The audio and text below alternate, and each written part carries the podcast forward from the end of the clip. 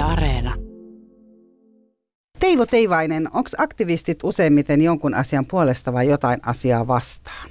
Usein on helpompi olla jotain vastaan. Se kiihdyttää usein ihmisten mieliä, että tuossa on toi ydinvoimala tai tuolla on noin poliisit viemässä jotain turvapaikanhakijaa pois tai on niin kuin asioita, joita, jotka nostattaa tuohtumusta, niin silloin usein ollaan jotain vastaan.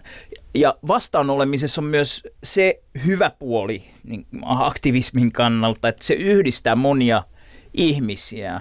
On helpompi olla yhdessä jotain asiaa vastaan monesta syystä kun sit se, että mietitään, että minkäs puolesta me ollaan, niin siinä niiden niin yhteyksien löytäminen on usein paljon hankalampaa. Et aktivismiahan usein kritisoidaan nimenomaan siitä, että siinä ollaan enemmänkin vastaan kuin puolesta. Niin se kuulostaa enemmän niin kuin negatiiviselta. Joo, mutta et periaatteessa voi toki olla sekä että. että aikoinaan puhuttiin vaikka, että joidenkin kansainvälisen valuuttarahaston tai maailmanpankin kaltaisten kansainvälisten rahoituslaitosten ympärille syntyy aktivismia, että mennään niiden kokouksiin ja pidetään mekkala ja heitetään ikkunoita hajalle ja sitten tulee semmoinen, että voiko tätä järjestelmää muuttaa niin kuin hajottamalla ikkunoita ja että pitäisikö luoda jotain vaihtoehtoja. Ja mitä ne vaihtoehdot on, minkä puolesta ollaan, niin se on paljon hankalampi se niin kuin vaihtoehtojen pohtiminen, mutta kyllä sekin on aktivismia ja semmoistakin on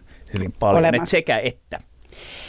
Eli Kysy mitä vaan ohjelmassa tänään vieraana on itsekin aktivisti ja maailmanpolitiikan professori Teivo Teivainen. Eli seuraava tunti pääosin teidän kuulijoiden kysymyksiin liittyen siihen, mitä aktivismi ylipäätään on ja mihin kaikkeen sillä voi vaikuttaa ja on vaikutettukin.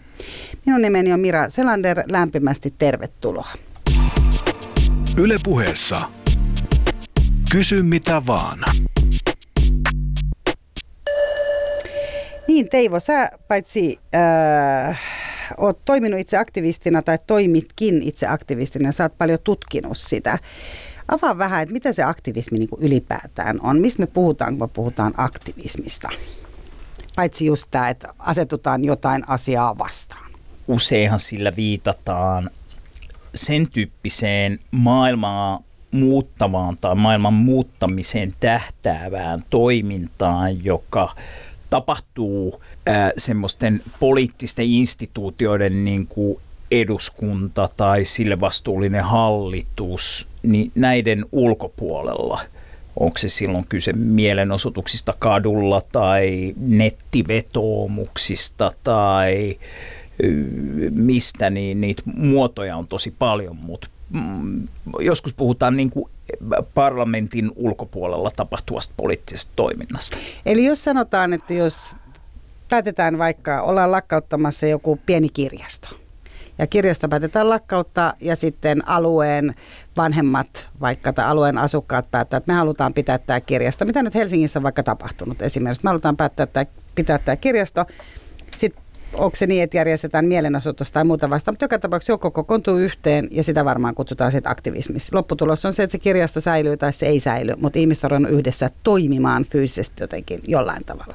Kyllä, se on mun mielestä aika hyvä ja suomalaisittain semmoinen osuva ja kaunis esimerkki. Et mä muistan silloin, kun tuli näitä kirjastojen lakkautuspuheita ja – oliko silloin joku Sauli Niinistö-niminen kansanedustajakin, joka, joka niin kuin esitti, että kirjastoihin olisi hyvä saada käyttömaksuja ja tuli kaikenlaista tämmöistä niin kuin ilmaan, niin se, se miten syvällä suomalaisissa keskimäärin sen niin kuin kirjaston ajatuksen, että meillä on ilmainen kirjastolaitos, niin se sai se niin kuin, äh, sen toisaalta niin kuin sitä vastaan, että ne lakkautettaisiin ja toisaalta sen kirjaston puolesta. Että se on hyvä esimerkki siitä, että ollaan sekä vastaan että että, niin, molemmalla et, puolella. että puolesta. Ja siinä voi olla, että osa menee sinne jonkun mielenosoituskyltin kanssa, että tätä ei saa lakkauttaa. Toinen istuu kotona ja lähettää lehden mielipidepalstalle kirjoituksia ja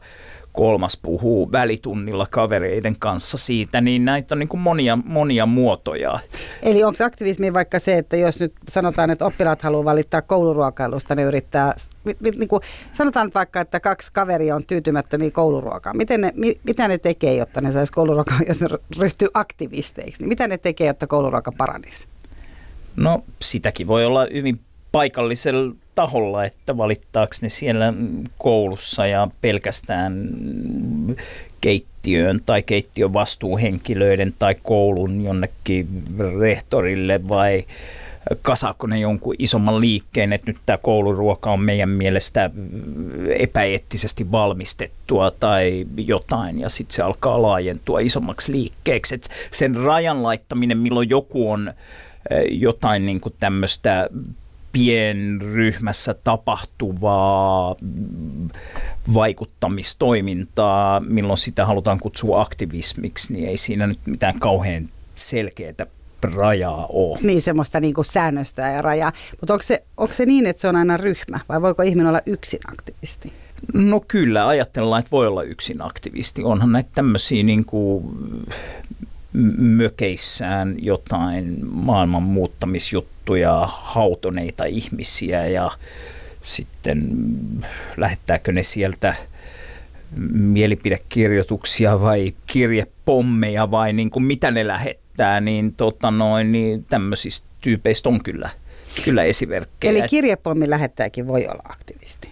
No sitten mennään sille siihen kysymykseen, että – halutaanko aktivismi määritellä jotenkin ei-väkivaltaa käyttäväksi toiminnaksi. Ja tästä, tästä on niin kuin monia kiistoja, että onko aseellista taistelua käyvät ryhmät aktivisteja. Oliko Suomessa 1900-luvun alussa toimineet Suomen itsenäisyyden puolesta taistelleet ryhmät, jotka teki myös salamurhia ja sen yrityksiä, niin oliko ne aktivisteja? Kyllä niitä aktivisteiksi monet kutsuu.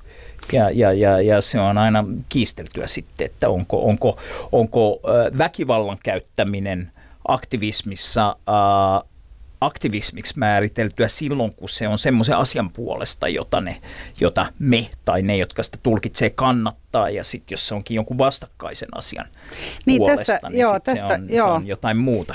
Tässä oli itse asiassa, tästä olikin kuulija kysymys myös nimenomaan tästä, tästä niin kuin lain kunnioittamisesta ja sitten tästä väkivallasta. Ja myös sitten liittyen tietysti siihen, että, että, tota, että onhan niin kuin liikkeitä, joissa nimenomaan joku jäsenistä haluaa käyttää väkivaltaa, muut jäsenet välttämättä ei. Että tähän on tapahtunut myös paljon. Mutta jos nyt mennään ihan siihen, että mitä sä itse ajattelet tästä väkivalta-aspektista tässä niin kuin, ja lain rajoista. Että jos ajattelee vaikka tämmöistä niin suomalaista aktivismia. Väkivallan käy, kysymys väkivallan käytöstä ja kysymys lain rajoista on niin kuin aika erilaisia. Että jos funtsitaan lain, lain rajoja, niin semmoinen aika hyvä termi on kansalaistottelemattomuus, jolla usein viitataan niin kuin toimintaan, joka ää, menee niin kuin, äh, lain rajojen tuolle puolelle tai loukkaa lain rajoja, mutta on väkivallatonta. Tyypillisesti vaikka jos on... Ää, Yhdysvalloissa oli kuuluisia esimerkkejä, että on joku laki, että mihin mustat saa istua bussissa tai muuta. Ja sitten on niin kuin ihmisiä, jotka niin kuin istuu siinä, missä musta ihminen ei saa istua, niin silloin se loukkaa ainakin jotain lakia tai lainkaltaista säädöstä. Ja, ja, ja tota noin, niin silti jälkikäteen aika monet pitää sitä niin kuin hienona, kannatettavana toimintana. Toinen on Suomessa, jos menee äh, vaikkapa kuuluisia tapauksia Koijärvelle meni aikoinaan ympäristönsuojelijoita – joitakin kymmeniä vuosia sitten ja siitähän syntyi sitten ympäristöliikkeen semmoisia haaroja, jotka nykyään on niin kuin vihreät puolueena ja, ja, ja sitten on niin kuin semmoista, että mennään sinne ja sidotaan itsemme kiinni johonkin tai ei noudateta poliisin kehotusta poistua, niin nämä on ikään kuin valtion ja viranomaisten käskyjen tai säädösten uhkaamista. Ja se on kansalaistottelemattomuutta. Toinen kysymys kokonaan on, että sitten käytetäänkö ö, väkivaltaisia keinoja, että että tuolla on toi niin kuin kenraali, kuvernööri Poprikov, että pitäisikö se mennä ja ampua. Niin tämmöisiä kysymyksiä Suomessa on, on niin kuin mietitty äh, aikoinaan ja vähän myöhemminkin. Ja, ja, ja siinä sitten tulee taas tämä niin kysymys väkivallan käytöstä. Mutta ne on, ne on eri asioita ja aika monilla niin kuin modernin aktivismin ähm, sekä osallistujilla että tutkijoilla niin on, on tässä aika selkeä raja, että se kansalaistottelemattomuus sitä määrittelee nimenomaan se, että se on väkivallatonta.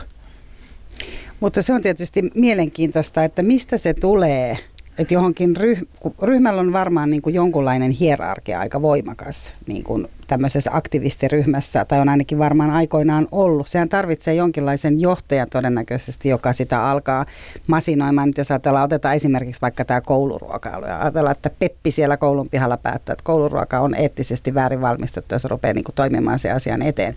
Eli siihen tulee tämä johtaja. Mutta se, että sitten missä vaiheessa, kun tulee se vaikka se väkivalta, siihen kuvaan. Niin tavallaan sä kun oot tutkinut tätä, niin tämä on nyt aika monimutkainen tämä mun kysymyskin, että mä itsekin lähdin tässä harhailemaan. Mutta mietin sitä, että jossain vaiheessa joku vaan päättää, että otetaan se väkivalta niin kuin siihen kuvaan. Esimerkiksi eikö Mustilla Pantereilla ollut tämmöinen, että, että heillä tuli sitten niin konflikteja myös sen kannalta, että siihen otettiin mukaan se väkivalta, josta toiset ei olisi ollut niin innostuneita. No kyllä, tämmöisiä on ihan, ihan lähtien Suomen vaikka työväenliikkeestä ja vuodesta 1917.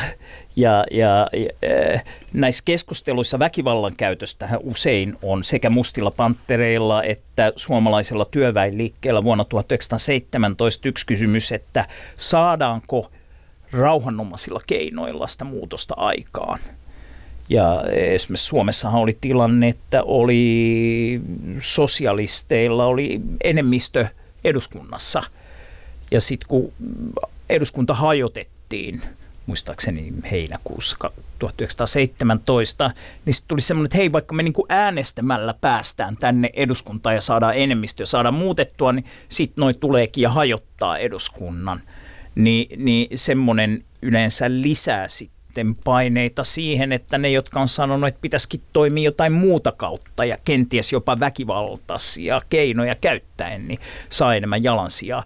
Tämmöinenhän on Venezuelassa aika samantyyppinen tilanne just nyt, että siellä on parlamentti, jossa on enemmistö oppositiolla ja, ja sitten sen toiminta on tukahdutettu tosi paljon, niin se sitten lisää sitä aktivismia siellä kaduilla hallitusta vastaan ja ää, siihen, siihen myös, että mielletäänkö se hyväksi tai huonoksi tai järkeväksi tai tyhmäksi toimintatavaksi, niin vaikuttaa tietysti se, että onko niitä muita toimintatapoja tarjolla. Ja, ja se on niin kuin siinä yksi iso kysymys väkivaltaisuuden arvioinnissa. Ja, niin, että miten se, ja mitä, se, niin kuin, mitä sillä sitten loppujen lopuksi saadaan aikaan, jos sä nyt vastustat aktivismin jotain vaikka sotilasjunttaa. Niin, niin. No, joka joka tapauksessa pitää sua tietyllä tavalla väkivallalla.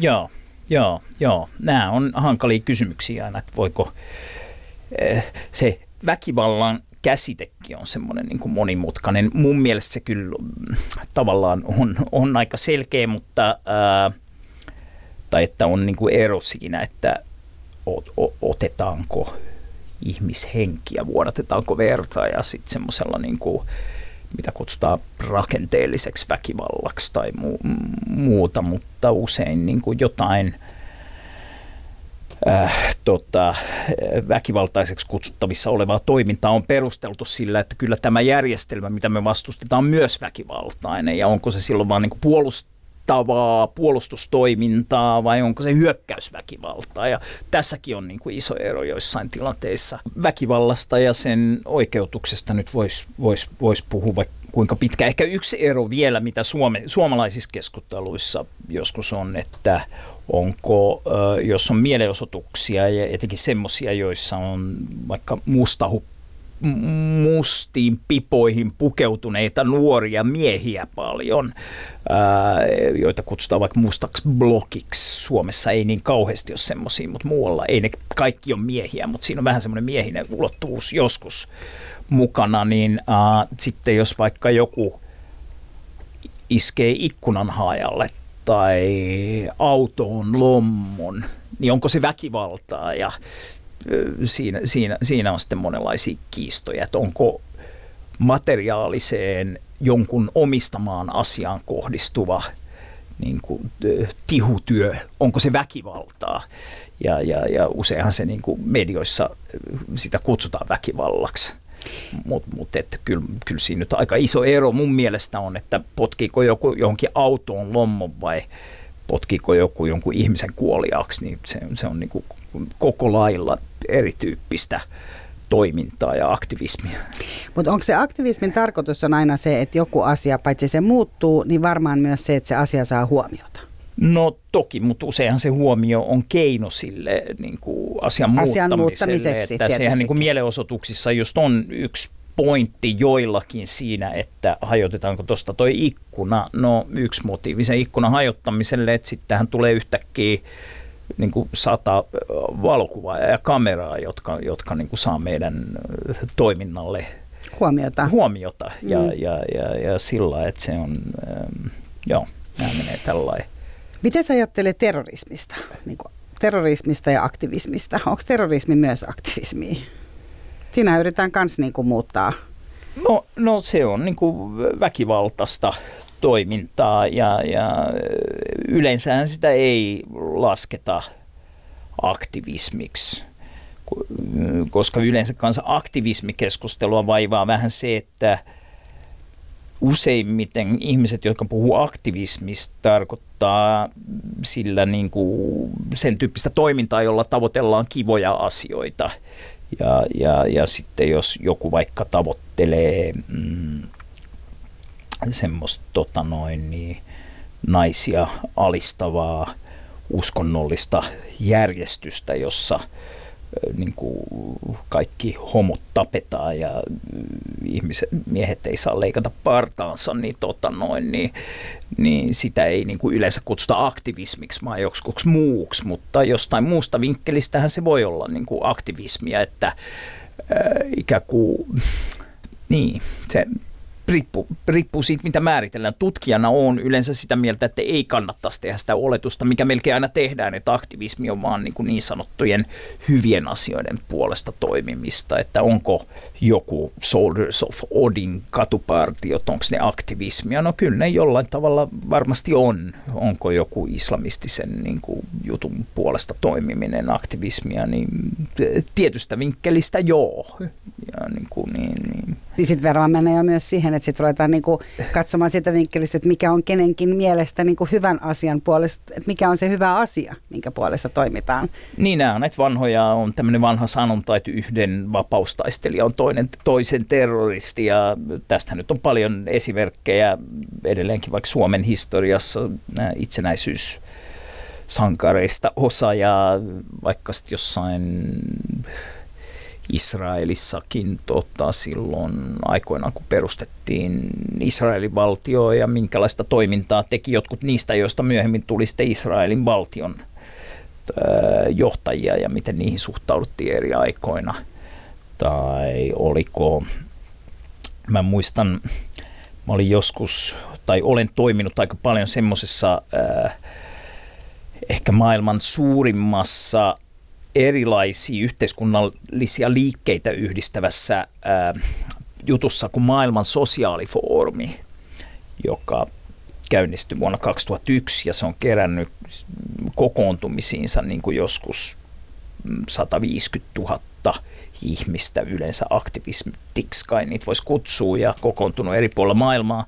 Niin sitten kun meillä oli sen, niin kuin mietittiin tätä perus kirjaa sille, jossa määritellään pelisäännöt vähän, että kuka, kuka voi osallistua ja kuka ei voi osallistua. Ja sitten tuli kysymys väkivallasta ja, ja uh, oli ensin uh, tämmöinen määritelmä, että ne, jotka käyttävät ihmishengen riistämistä poliittisen toimintansa välineenä, eivät niin kuin, kuulu tähän, tähän tota noin, skeneen, niin sitten siellä oli semmoinen vanhempi pappi, joka sanoi, että hän nuorena taisteli natseja vastaan vastarintaliikkeestä. Ja eihän siitä olisi mitään tullut, jos olisi niin tommosia sääntöjä ollut, että keksitään nyt joku vähän parempi, parempi sääntö. Ja, ja tämä vaan niin osoituksena, että on tilanteita, joissa ei ole sellaista. hyvinkin rauhanomasti ihmiset saattaa ajatella, että ihmishengen riistäminen saattaa olla niin kuin järkevä poliittisen toiminnan keino tässä tapauksessa.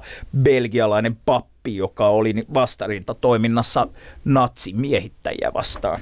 Että, että tilanteet vaihtelee. Tilanteet vaihtelee. Niin ja siinä täytyy käyttää niin kuin erilaista ehkä psykologista ajatteluakin niissä hetkissä. Että ehkä ää, niin kuin, tulee semmoinen kysymys tietysti myös siitä, että varmaan niin kuin eri liikkeiden välillä, ehkä jopa tietyn aatteen välillä voi olla myös semmoisia niin kuin nimenomaan ristiriitaisuuksia, että miten niitä miten sitä aktivismia tehdään ja mitä me oikeasti niin kuin, niin kuin mitä me ollaan hakemassa. Että onhan vaikka, eikö feminismi ole esimerkiksi aika semmoinen selkeä osoitus aktivismista?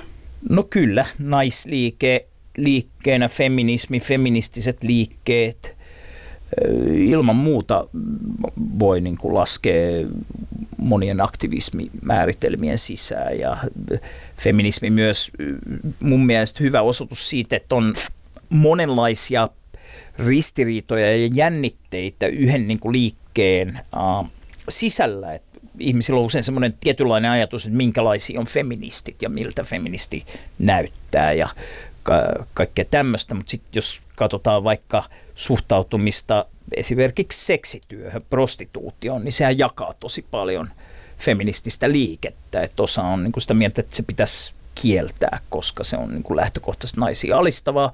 Ja toiset on sitä mieltä, että ei kun pitäisi vaan saada paremmat työolosuhteet seksityöläisille.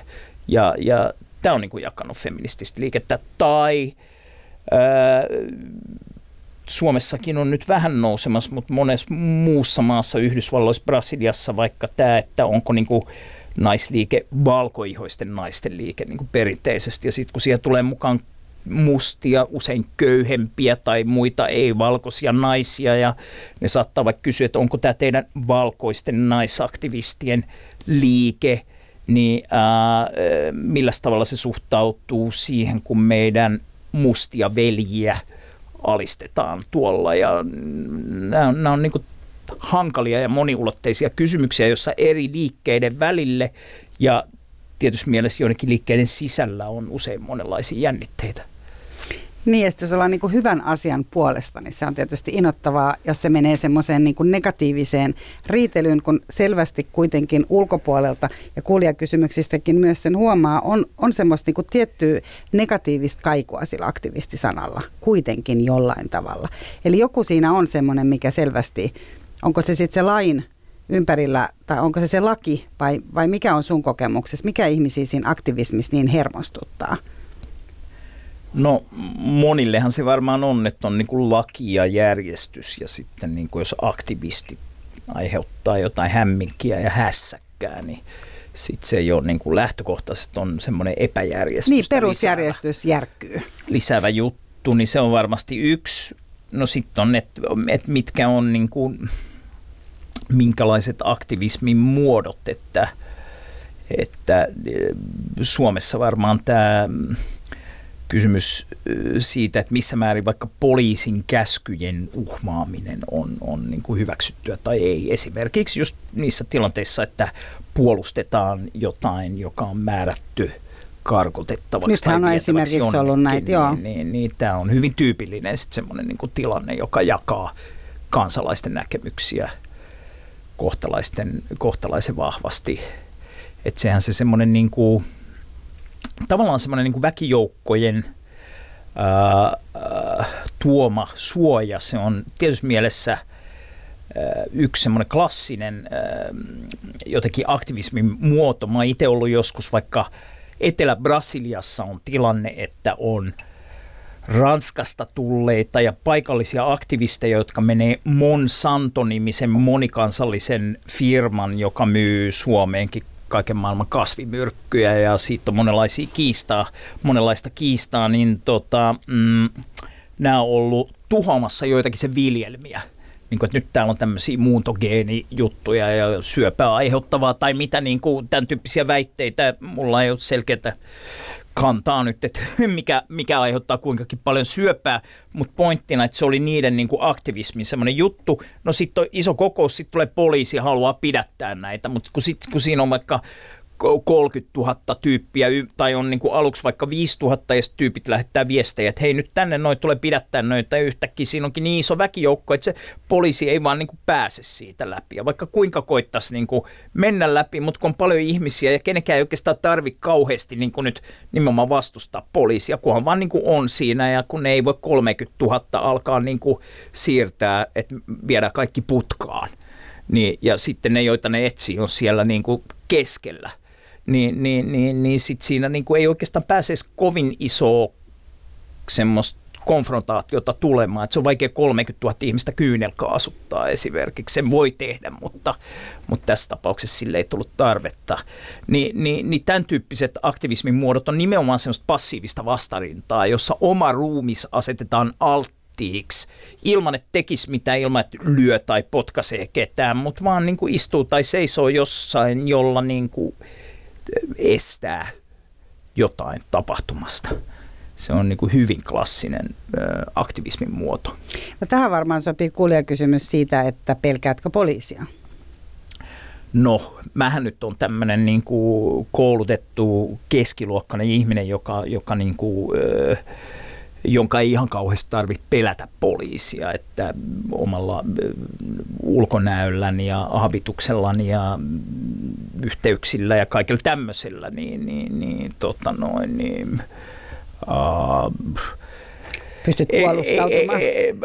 No tavallaan joo, mutta et pelkään toki sitä, että Suomessa on poliisi alkanut käyttäytyä aiempaa ehkä uhkaavammin joitakin ryhmiä kohtaan ja ennen kaikkea sitten äh, ihmisiä, joita poliisi äh, luokittelee helposti niin kuin ei, mahdollisesti sellaisiksi, jotka ei kuulu maahan. Itse on siis joskus saanut kiinni ja siitä tuli ihan, ihan se oli tietysti mielessä, onko se nyt aktivismin muoto, mutta Mä olin rautatieasemalla tekemä, tekemässä semmoista maailmanpoliittista kaupunkikävelyä, nauhoitusta itse asiassa yleisradiolle. Ja, ja näin kun poliisi valitsee kohteekseen, kysyäkseen papereita, ulkomaalaisen näköisiä nuoria miehiä, jotka hengailee tuossa Helsingin rautatieaseman edessä. No se voi kuulostaa kauhean johdonmukaiselta, että kun poliisilla on ulkomaisvalvonnan tehtävä, että sitten se niin kuin sillä satunnaisesti kyselee nimenomaan ulkomaalaiselta näyttäviltä. Ongelma on, että se on laitonta. Ongelma on, että sillä hetkellä sisäministeri, poliisijohtaja oli kieltänyt, että tätä tapahtuu. No sitten menin mikrofonin kanssa kysymään, että hei, että musta näytti siltä, että sä nyt valitsit ulkomaalaisen näköisiä. Ihmisiä poliisi sanoi ensin, että me pois, en mä ollut puhu sun kanssa. Mä jäin inttämään ja jankkaamaan siihen, työsin mikrofonia suuhun ja lopulta poliisi sanoi, öö, jos suunnilleen muistan oikein, että no totta kai, kun meillä on tämä ulkomaalaisvalvonnan tehtävä, meidän pitää katsoa, onko ihmisillä asianmukaiset paperit olla maassa, niin totta kai silloin me valitaan ulkomaalaisen näköisiä ihmisiä. Kuulostaa jotenkin aika johdonmukaiselta, mutta on myös laitonta. Ja tietyssä mielessä sain poliisin kiinni laittomasta teosta. Oliko se sitten aktivismia saada poliisi kiinni laittomasta teosta, en tiedä, mutta äh, olin erittäin tyytyväinen siitä, että sain sen nauhalle ja siitä tuli ihan niin kuin myös jonkinlainen pienimuotoinen niin kuin, uutis kohuhetkeksi ja, ja niin kuin, että pääsee ja, ja, ja, ja niin kuin poliisin suhteen se niin kuin yhtäältä meillä pitäisi olla luottamus siihen, että poliisi pystyy valvomaan, kuka rikkoo lakia ja kuka ei riko. Ja sekin on ollut joskus vähän koetuksella, mutta sitten jos on, niin kuin käy ilmi, että poliisi itse rikkoo lakia, niin sitten ollaan aika ongelmallisessa tilanteessa. Ja Suomessahan tätä on tapahtunut vähän, vähän niin kuin aiempaa, aiempaa enemmän ja siihen on alettu kiinnittää huomiota aiempaa enemmän. Ylepuheessa Kysy mitä vaan. Tismalleen näin. Kysy mitä vaan ohjelmassa tänään on vieraana aktivisti ja aktivismia kovasti tutkinut maailmanpolitiikan professori Teivo Teivainen ja, ja aktivismia me tässä käsittelemme ja sitä, että mihin, missä se raja oikeastaan niin kuin kulkee mitä sillä on saavutettu. Äsken kerroit just oman esimerkin, mitä esimerkiksi itse aktivismillasi muun muassa saavutit, eli, eli kiinnitit huomiota poliisin toimintatapoihin. Onko tota, meneekö se aktivismi välillä vähän överiksi myös? Onko silleen, äh, sä kun oot pitkään sitä harjoittanut myös ja oot paljon sitä tutkinut, niin käykö siinä joskus niin, että ihmiset niin sen aktivismin merkeissä rupeaa touhuamaan niin, niin, kuin, niin voimakkaasti, että sitten jotenkin niin kuin unohtuu se itse aihekin. Että se menee vähän niin kuin överiksi, vai onko sekin sellaista, mitä ulkopuolelta hirveän helposti ruvetaan niin kuin kritisoimaan, jotta saataisiin ihmisiä hiljennettyä? No totta kai aktivismi voi mennä överiksi monellakin tavalla sekä sillä, että ne niin kuin keinot riistäytyy käsistä tai tulee semmoista äh, uhoamista, joka purkautuu väkivaltaisesti tavoilla, jotka ei edes ole sitten hyödyksille itse asialle. Ja äh, toki myös sillä, että sehän on aikaa viepää, että siinä on useinhan semmoisessa jotenkin tietynlaisessa aktivismissa on uh, tietty semmoinen juttu, että mä, mä itse tutkinut aika paljon semmoista sen tyyppistä aktivismia, jossa on niin kuin mon, e, eri kielisiä ihmisiä yhdessä ja muuta, niin, niin kuin poikkikansallista globaalia aktivismia, niin se on myös semmoista, että kielitaito on aika olennaista. Se, että onko sulla aikaa onko sinulla käytettävissä aikaa, jos sä oot niinku duunissa ja on, on niinku perhe, lapsia, jotain hoidettavana ja kaksi työpaikkaa ja niinku tämmöistä, niin eihän sulla ole aikaa. Mutta sitten jos sä oot keskiluokkainen – esimerkiksi opiskelija tai joku intellektuelli, joka osaa monia kieliä ja voi niin kuin hengailla siinä ja mahdollisesti saa jopa palkkaa, kun tekee tutkimusta siinä samalla, niin nämä on niin kuin hyvin erityyppisissä asemassa olevia ihmisiä. Että on moni aktivismin muotoja, jossa, jossa sitten niin kuin, tota noin, niin, mm, siihen, siihen ehkä uppoutuvat ihmiset. On niin kiehtoutuneita siitä aktivismista itsessään, että et, et, et pohtii niin kuin viimeisen päälle, että hoidetaan tämä nyt mahdollisimman demokraattisesti ja hyvin ja muodollisesti ja pitkiä ja huolellisia kokouksia, jossa kaikki pääsee ääneen ja ne niin kuin venyy tosi pitkään. Ja sitten tietysti kritisoidaan siitä, että ihmiset on mukana hyvien asioiden puolesta sen takia, että he voi ottaa itsestään kuvan jossain hyvän asian puolesta tapahtuvassa mielenosoituksessa ja osoittaa olevansa hyviä ihmisiä, vaikka sitten että et he tuolla suojelee vaikka pienviljelijöiden oikeuksia, jos nyt ajatellaan näin, ja sitten ostaa kuitenkin israelaisia appelsiineja, kun niin kuin silmä välttää. Tämä nyt on tämmöinen esimerkki, mutta enemmän varmaan just näissä niin kuin mielenosoituksissa, mitä on ollut, että marssitaan niin kuin Syyrian rauhan puolesta sun muuta, ja sitten, sitten ollaan helposti kyseenalaistamassa, että no onko tuossa nyt mitään järkeä. Tuleeko sinne rauhaa sinne Syyriaan, kun tämä nyt niin kuin tuomiokirkko edessä kokoonnutaan? Tämähän on ihan perus. Joo. No ehkä tuohon mulla on pitkään ollut niin kuin semmoinen oma fiilis, että se on vähän hölmöä semmoinen kritiikki.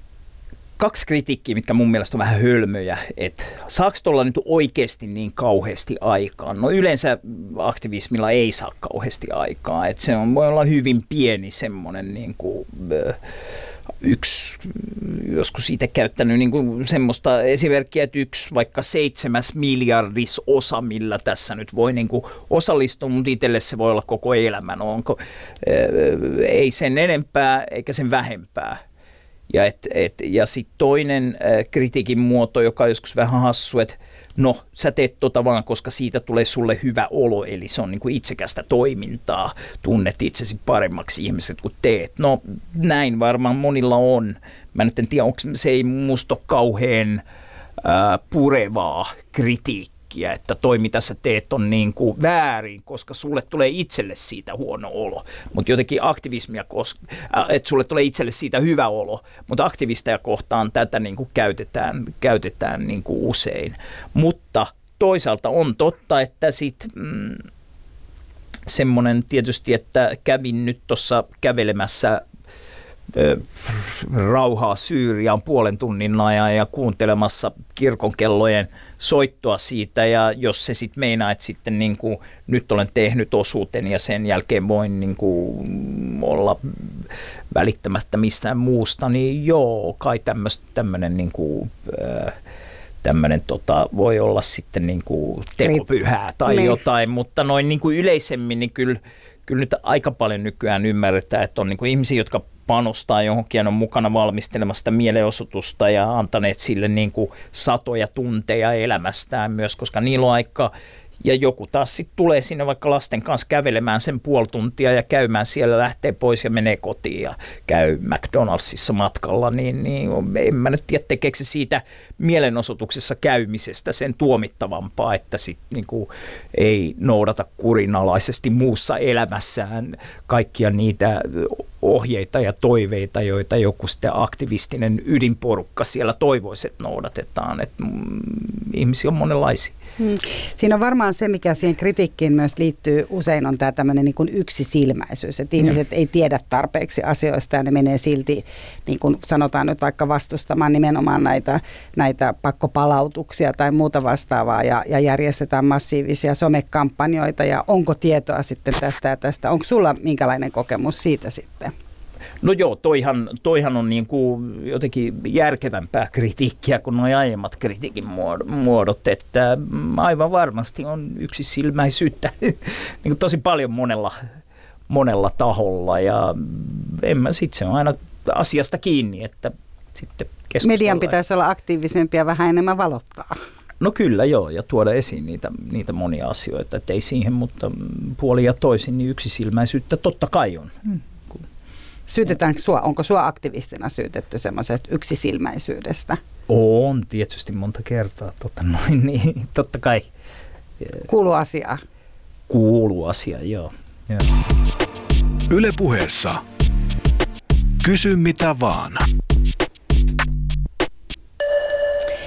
Sä Teivo puhuitkin aikaisemmin siitä, että usein puhutaan aina niin kuin hyvien asioiden puolesta tekemisestä ja, ja näinhän se on. Että aktivisti usein, harvahan sitä rupeaa niin kuin aktivistiksi minkään huonon asian puolesta, vaikka haluaisi niin kuin sokeriautomaat, sokerilimsa-automaatin kouluun, niin se ei ole varmaan tänä päivänä hyvän asian puolesta tekemistä, mutta sekin on aktivismia, jos sä sellaisen sinne haluat.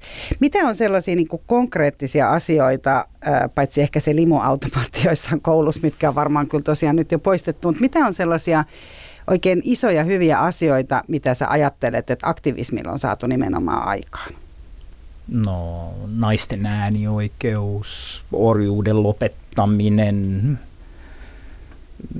Nämä on, että et onko, mein, meinasin sanoa vaikka Berliinin muurin kaataminen, että eihän esimerkiksi se tai mikään näistä ollut, että pelkästään aktivismilla olisi saatu aikaan. Mutta kyllä se aktiivien, aktiivisten kansalaisten toiminta vaikka naisten äänioikeuden puolesta tai Berliinin muurin hajottamisen puolesta on ollut vaikuttamassa siihen, että, että tota, äh, näin tapahtuu. Asiat on joskus vaikea selittää tai niitä yhteiskunnallisessa toiminnassa niiden näitä niin kuin syy-seuraussuhteita on, on tota, äh, hankala hankala tuoda esiin, mutta kyllä, kyllä se tota noin, niin, ää, monet asiat, joita me ei oikeastaan huomatakaan ja joita me saataan nyt pitää itsestään selvinä, niin se, että niitä on saatu muutettua, niin on edellyttänyt melkein aina jonkun sortin aktivismia. Ja tavallaan on paljon sellaisia asioita, minkä puolesta edelleen joudutaan kamppailemaan. Edelleen joudumme keskustelemaan niin kuin naisten oikeuksista ja naisten palkoista tai mustien oikeuksista ja eri, eri tota, kulttuureista tulevien oikeuksista. Onko Suomi, täällä kuulija kysyykin sitä, että onko Suomi niin kuin yhteiskuntana liian helppo semmoiselle niin kuin radikaalille aktivismille? Eli varmaan tässä tarkoitetaan sitä, että, että kun tämä on yhteiskunta, mikä on jo aika lailla valmiiksi rakennettu, niin onko ne meidän asiat kuitenkin helposti aika sellaisia limuautomaatteja tai kirjastoja? No, mä itse uskon, että toi oletus siitä, että Suomi on jotenkin valmiiksi rakennettu, Rakennettu. tai että Tai mikään helppo. paikka olisi valmiiksi rakennettu on aika harhaanjohtava oletus ja kyllä maailman ristiriidat monellakin tavalla tulee Suomessa aiempaa ilmeisemmäksi. Suomessa ehkä on eletty ja elettiin nimenomaan toisen maailmansodan jälkeistä aikaa jonnekin 90-luvun alkuun saakka, jolloin näytti siltä, että tämä on tämmöinen äh, vähän niin kuin kansallisvaltion kultakausi ja aika yhtenäiseltä vaikutti ja konsensusta ja kaikkea tämmöistä, niin kyllä se on niin kuin mennyttä aikaa monelta osin. Et, et, et, tota, kyllä erilaiselle kansalaistoiminnalle ja aktivismille täällä tulee olemaan aika lailla tilausta sekä ja niin kuin hyvin vastakkaisten asioiden puolesta toimiville. Mikä Mitä sä, mitä sä ajattelet, että mitä ne on? Mitkä on semmoiset asiat, mitkä niin kun, nyt varmaan, puhutaan, jos puhutaan esimerkiksi veganismista tai puhutaan eläinten oikeuksista, mitkä varmaan niin liittyykin itse asiassa toisiinsa, ne on varmaan esimerkiksi semmoisia asioita, mitkä aika paljon on nimenomaan aktivistien hallussa. Onko näin?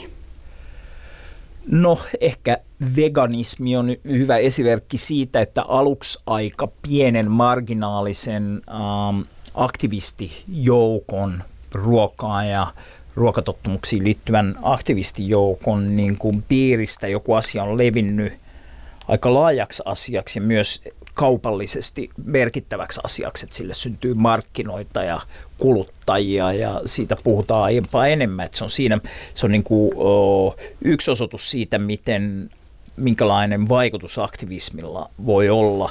Toinen niin kuin veganismi ja, ja semmoiseen mm, sanotaan joidenkin vuosikymmenten takaiseen e- eläinoikeusliikkeeseen – jos siitä miettii esimerkkiä, oli myös se, että joku voi ajatella, että veganismi, että se oli semmoista naivia, niin kuin, että äh, ei saa syödä lihaa ja älä, älä, älä osta tota turkkia, koska tämmöiset pöydälliset eläimet on kivoja niin kuin, tyyppistä juttua, mutta sitten se saattaa niin kuin, tulla, että hetkinen, että mikä tämä niin on näitä niin kuin, kettujen, tuolla on ketut häkeissä ja tuolla on turkkeja ja mikä se on, tuolta tulee noin japanilaiset ostamaan niitä. Ja tässä on tämmöinen juttu kuin maailmankauppa, mistä ne riippuu mikä tämä maailmankauppa on, miten sen rakenteet toimii, hetken, mikä on maailman kauppajärjestö ja miltä sitä näyttää. Ja aha, täällä on näitä kaikkia tämmöisiä juttuja, maailman kauppajärjestö onkin kohta kokous, pitäisiköhän mennä sinne osoittamaan mieltä ja ottamaan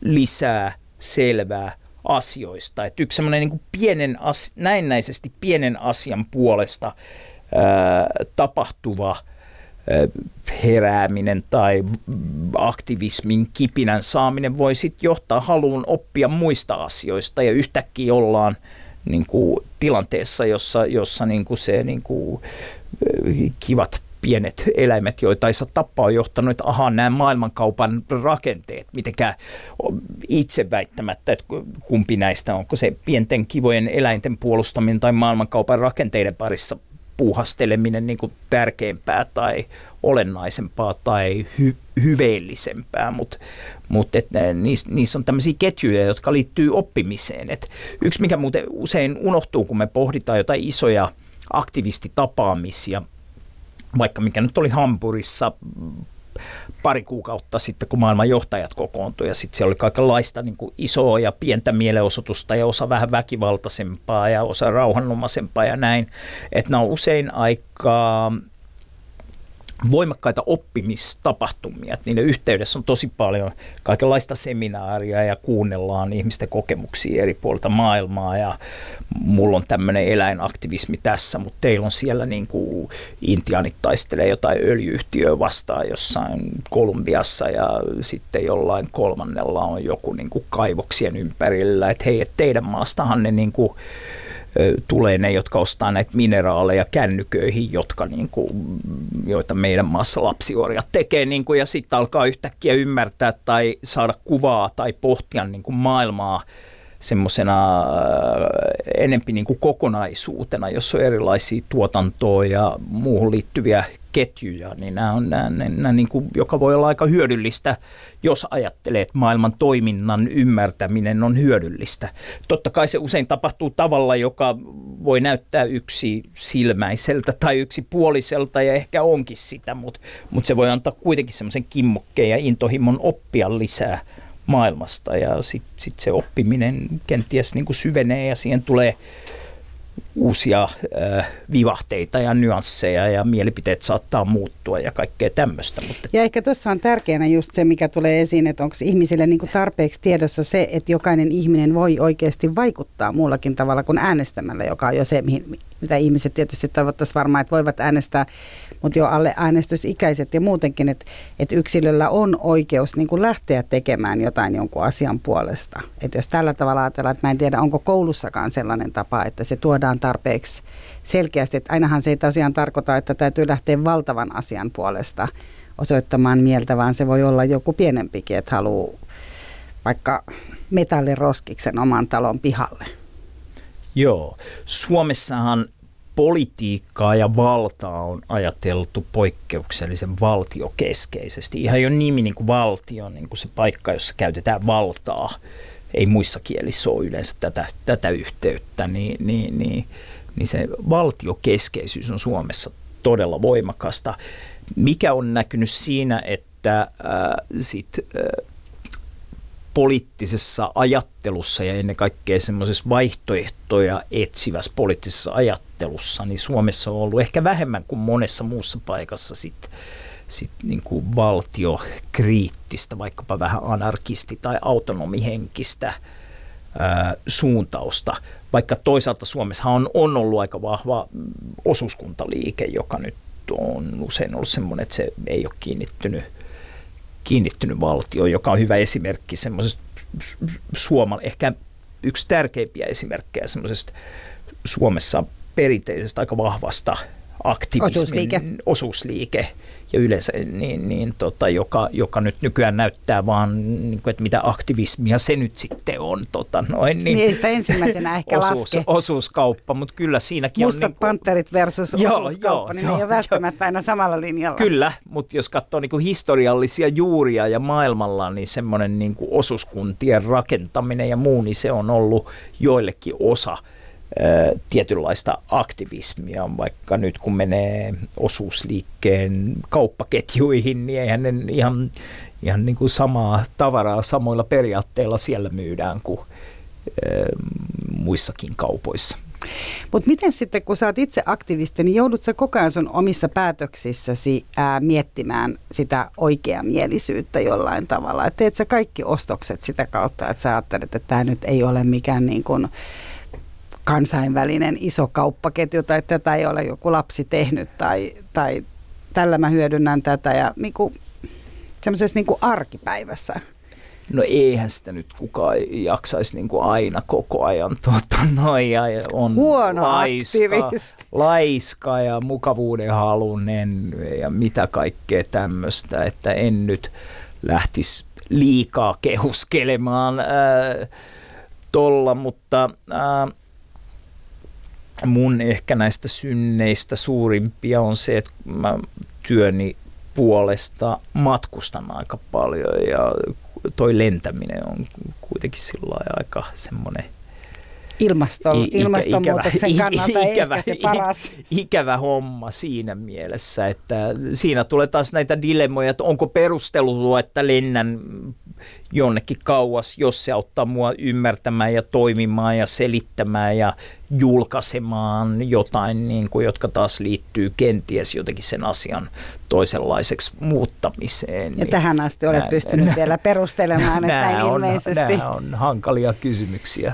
No tässä myös, tota, ai niin, palataan vielä siihen, kun tavallaan niin kuin tämän hetken puhuttiin sitten veganismista esimerkiksi, just mitä näistä muita, että mitä, niin kuin sä sanoit, että tarvitaan semmoisia, on tulevaisuudessa tarvitaan enemmän vielä tämmöistä niin aktivismia, kansalaisliikkeitä, niin mitä sä, mitä sä ajattelet vielä, että mitä ne on? Niin, no mitä, mit, mitä niin kuin todennäköisesti tulee, on, No on aika ilmeistä, että nämä siirtolaisuuteen ja maahanmuuttoon liittyvät kysymykset tulee herättämään monen tyyppistä aktivismia. Puolesta ja vastaan. Suomessa vielä pitkään puolesta ja vastaan tai niin kuin monista, monista näkökulmista. Uh, kyllä varmaan myös semmoiset toiminnan muodot, jossa, jossa kenties niin kuin, Suomessa se perinteisin aktivismin muoto on ollut ammattiyhdistysliike. Ja, ja siinä määrin sekin on vähän niin kuin se osuusliike, että tota noin, niin onko, näyttääkö se nyt sitten enää aktivismilta, mutta se on työväenliikkeen yksi ilmaus ja työväenliike yksi perinteisimmistä niin kuin yhteiskunnallisista liikkeistä ja aktivismin muodoista, niin äh, iso kysymys on toki se, että minkälaisia muotoja se tulee saamaan ja muuttuuko työelämä, muuttuuko työsuhteet semmoisiksi. Puhutaan aika paljon vaikka prekaareista, niin kuin ihmisistä, jotka ei ole semmoisissa vakinaisissa vaki, työsuhteissa ja, ja näin, että minkälaisia muotoja ää, sen tyyppisistä työsuhteista lähtevä aktivismi saattaa tulevaisuudessa saada, tulee olemaan aika iso kysymys ja siihen, siihen on niin kuin monen tyyppisiä vastauksia. Perinteisesti on kanssa ajateltu, että lakko on ollut se niin kuin, tavallaan työväenliikkeen aktiivien järein ase. ja, ja sitten kun työ, työnteko, työ muuttaa muotoa ja, ja sitten kun ei ole enää niin, että tässä on niin kuin, tällä tehtaalla on sata työntekijää ja huomenna ne lopettaa työt, niin tehdat pysähtyy. Mutta kun se tehdas on lonkeroitunut niin kuin ympäri kaupunkia ja ne tuotanto on niin kuin paljon monimuotoisempaa kuin aiemmin, niin, niin mitkä on niin kuin lakkoa vastaavat aktivismin muodot, jos oletetaan, että työntekijät haluaa perätä oikeuksiaan – sillä kun nyt yleensä kautta historiaa jollain tavalla oli ne sitten orja, orjatyöntekijöiden orjakapinoita tai niin kuin viimeisen sadan vuoden työväenliikkeen lakkoja tai jotain muuta, niin minkälaisia muotoja se tulee sa- saamaan on niin kuin hyvin kiinnostavaa, kiinnostavaa nähdä. Sitten on näitä niin kuin näitä niin kuin Occupy Wall Street-tyyppisiä valtaus liikkeitä ja siitä keskustellaan aika paljon, että onko sen aika mennyt jo, oliko semmoinen niin kuin valtausliikkeiden kulta, kultakausi tai ei. Ne on niin kuin äärimmäisen kiinnostavia. Mäkin New Yorkissa pari kertaa ollut niissä niin kuin nimenomaan Occupy, Occupy Wall Street jutuissa mukana, niin siihen liittyy niin kuin äärimmäisen kiihtovia kysymyksiä. Tuota, ja se on aina sitä niin kuin rahan vastustamista, sitä rahan ja vallan vastustamista tosi voimakkaasti, mikä kuitenkin aktivismiin tosi voimakkaasti liitetään.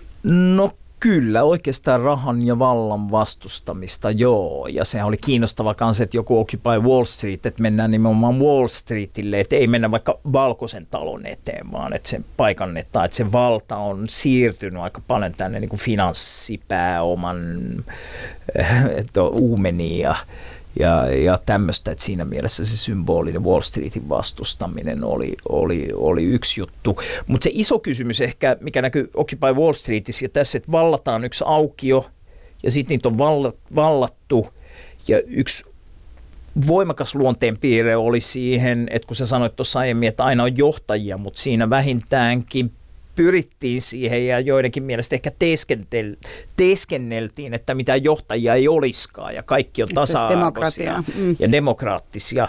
Ja se johtaa sitten vaikka semmoiseen, että jos meillä ei ole johtajia, niin kukaan ei saa edustaa meitä, niin kuin näissä, näissä vallatuissa ä, aukioissa yleensä oli, ja mm, missä on paljon hienoa ja kaunista. Mutta sitten jos tulee semmoinen, että miten tässä niin kuin synnytetään jotain maailmaa muuttavaa poliittista toimintaa – ilman, että joku lähtisi vaikka edustamaan tätä liikettä. Että jos sulla on Occupy Wall Street ja Occupy Oakland ja Occupy niin kuin monta paikkaa Yhdysvalloissa, niin sitten jos ne haluakin koordinoida yhteistä toimintaa, niin miten ne edes pystyy koordinoimaan sitä, jos kaikki on tasa-arvoisia sillä tavalla, että ei ole johtajia eikä edustajia. Ja se osoittautui todella hankalaksi ongelmaksi ja se niin kuin turhaut, turhaan nutti monia ihmisiä. Että se kysymys edustamisesta on semmoinen, mitä mä vaikka omassa tutkimuksessani koitan, koitan niin pohtia, että miten tämä uudet, nämä uudet aktivismin muodot, muodot on hylänneet joskus niin kuin, öö, semmoisen ajatuksen, että olisi hyvä, että jos jotkut joskus edustaa jotain toisia tai joillakin on joillekin annetaan oikeus puhua joidenkin toisten puolesta. Ja, ja, Et sitä tarvittaisiin. Tai no, ilman, ilman sitä on aika vaikea nähdä, miten aktivismi niin voisi kovin syvällisesti muuttaa maailmaa. Nyt on enää ihan vähän aikaa, mutta sano, kun kuulija kysyy tässä, että mikä on somen merkitys aktivismille? Pystyykö sen lyhyesti edes sanomaan?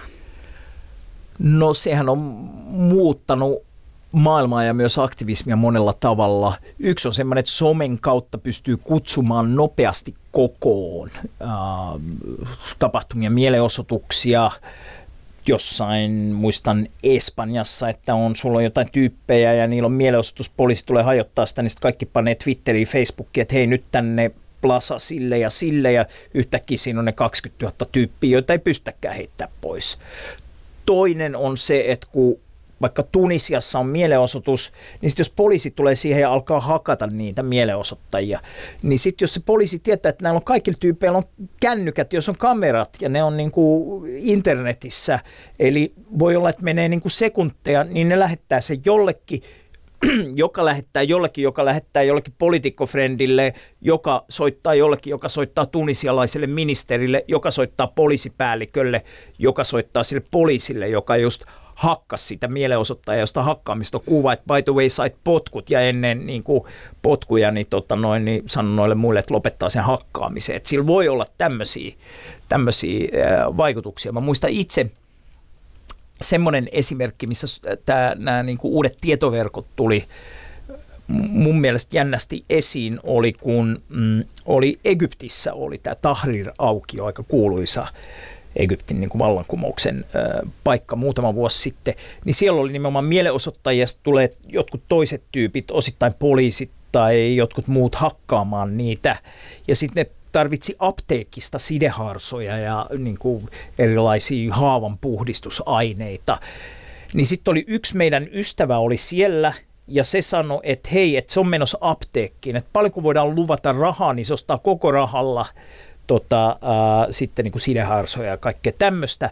Ja sitten niin kuin yhtäkkiä äh, laitettiin täällä, ja kaikki tämä tapahtui niin kuin sekunneissa ja minuuteissa niin kuin johonkin Facebookiin, että ketkä lupaa 10, 20, 30, 50, 100 euroa – ilmoittaa mulle, ei tarvi nyt, nyt ei ole aikaa niin maksaa sitä nyt, vaan ilmoittaa, niin sitten sanotaan, että 10 minuutissa 40 tyyppiä olisi sanonut, että mä laitan 10 tai 5 tai 50 euroa, ja 15 minuutin päästä mä voin sanoa tälle, että nyt voit ostaa vaikka 1500 eurolla sieltä apteekista niitä sideharsoja, sideharsoja ja, ja viisi minuuttia myöhemmin ne sideharsot on niin kuin näiden tyyppien päällä, jotta ne pystyy olemaan siellä enemmän ja suojauttaa niin kuin, uh, olemaan siellä ilman, että nämä pampputyypit saa niitä veke. Niin se on yksi esimerkki siitä, miten some ja tietoverkot voi auttaa semmoisissa poikkikansallisissa äh, tota, aktivismin muodoissa, jolloin tavallaan se yksi tyyppi, joka istuu siellä, ettei sitten mitään, se saa vaikka multa viestin ja katsoo, että ah, tämmöinen tämä näyttää, okei mä luotan tohon, toi luottaa tohon ja toi luottaa tohon, sanoi, että mä laitan sulle 30 euroa niin kuin tilille sitten, kun mä ehin.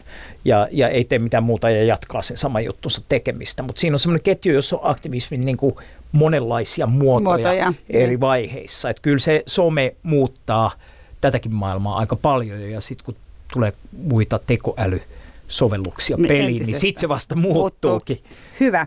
Sitä odotellessa puhutaan siitä seuraavan kerran, mutta tässä oli tota kysy mitä vaan. Tällä kertaa vieraana oli siis Teivo Teivainen sekä aktivistina että aktivismin tutkijana.